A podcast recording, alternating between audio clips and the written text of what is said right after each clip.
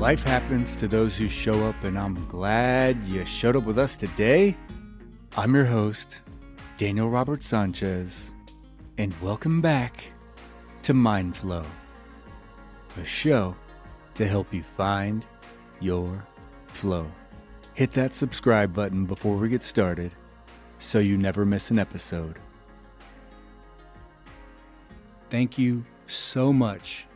I truly appreciate you showing up for the finale of Mentor Month, which is a tribute to one of my most influential mentors, Sean Adams, who passed away in September 2017. Here's how today's show is going to flow. First, I'm going to talk about what Sean did when he was faced with a dilemma about choosing a career for the love or for the money. Next, I'm going to cover two other mentoring styles that you're going to want to add to your notes. And then I'm going to wrap things up by going through a list of Sean's most memorable, game changing, life changing quotes. Let's flow. Sean was originally from Oakland, California.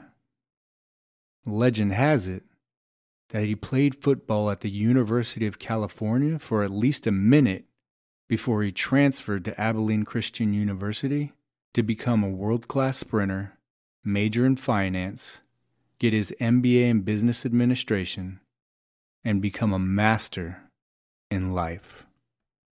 And one of the things that I respected so much about Sean was how he handled making one of the hardest decisions there is choosing a career for the love or for the money.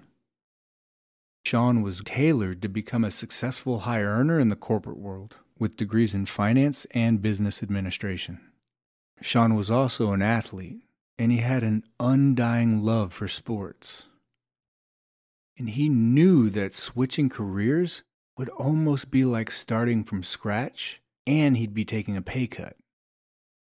And on the surface, you're probably asking yourself, why would anyone do that? Or, well, that wouldn't be very smart. Or, that was dumb. On paper, he had a resume that people would love to have. Think about the type of coin you'd be making with a major in finance and a master's in business administration and how many different ways people told him that he was making a bad decision. Things like this Don't do it. What are you thinking? Or, That sounds great and all, but it's not a good idea.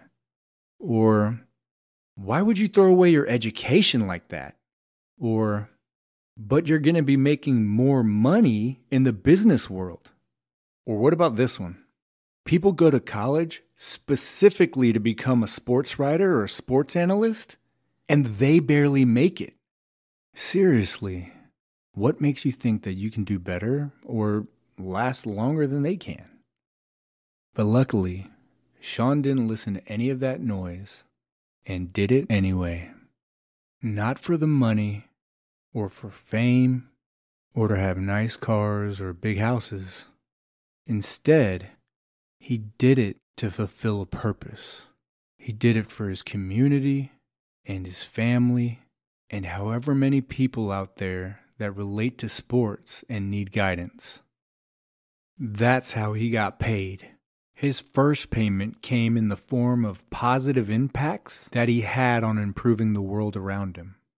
And his second payment, his paychecks, those were just a bonus.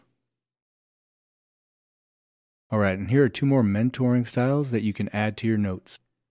Number one, virtual mentoring.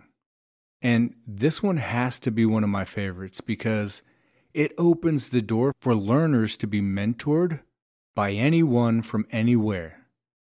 Look, technology has changed the game.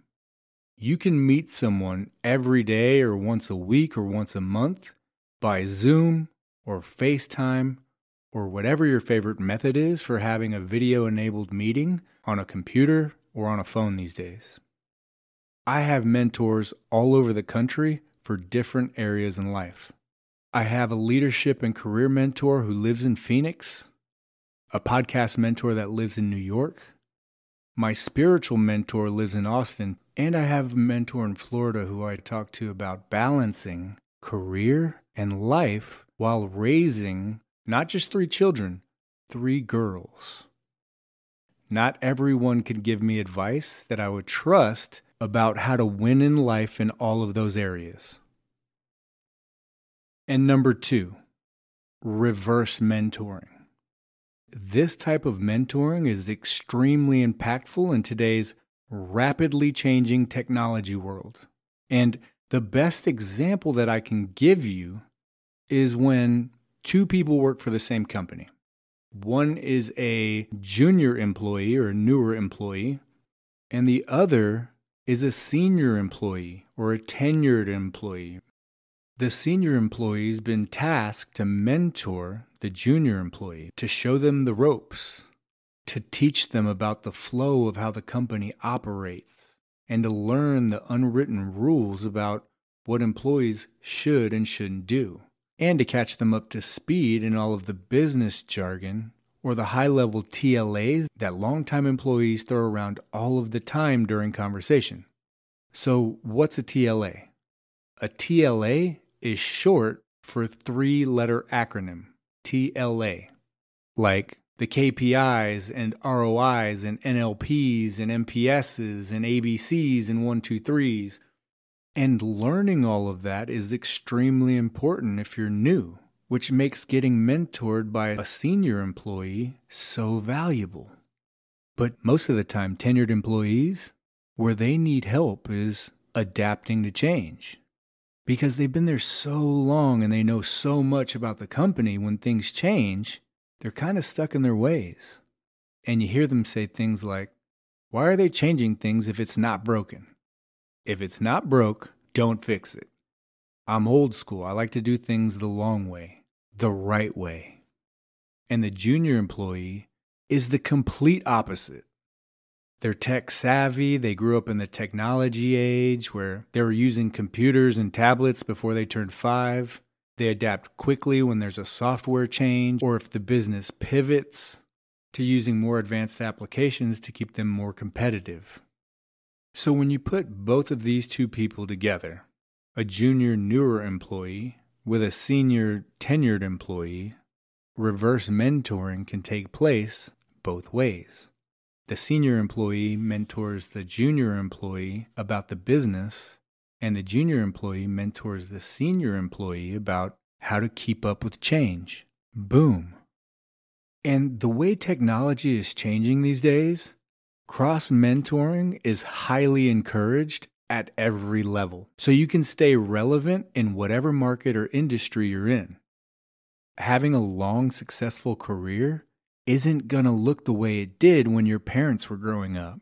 And the key to having success in whatever industry or market you're in now, or whichever one you want to be in the future, is learning how to respond and retool and how to adapt and adopt quickly and making that your most powerful superpower skill set. All right, we're almost done.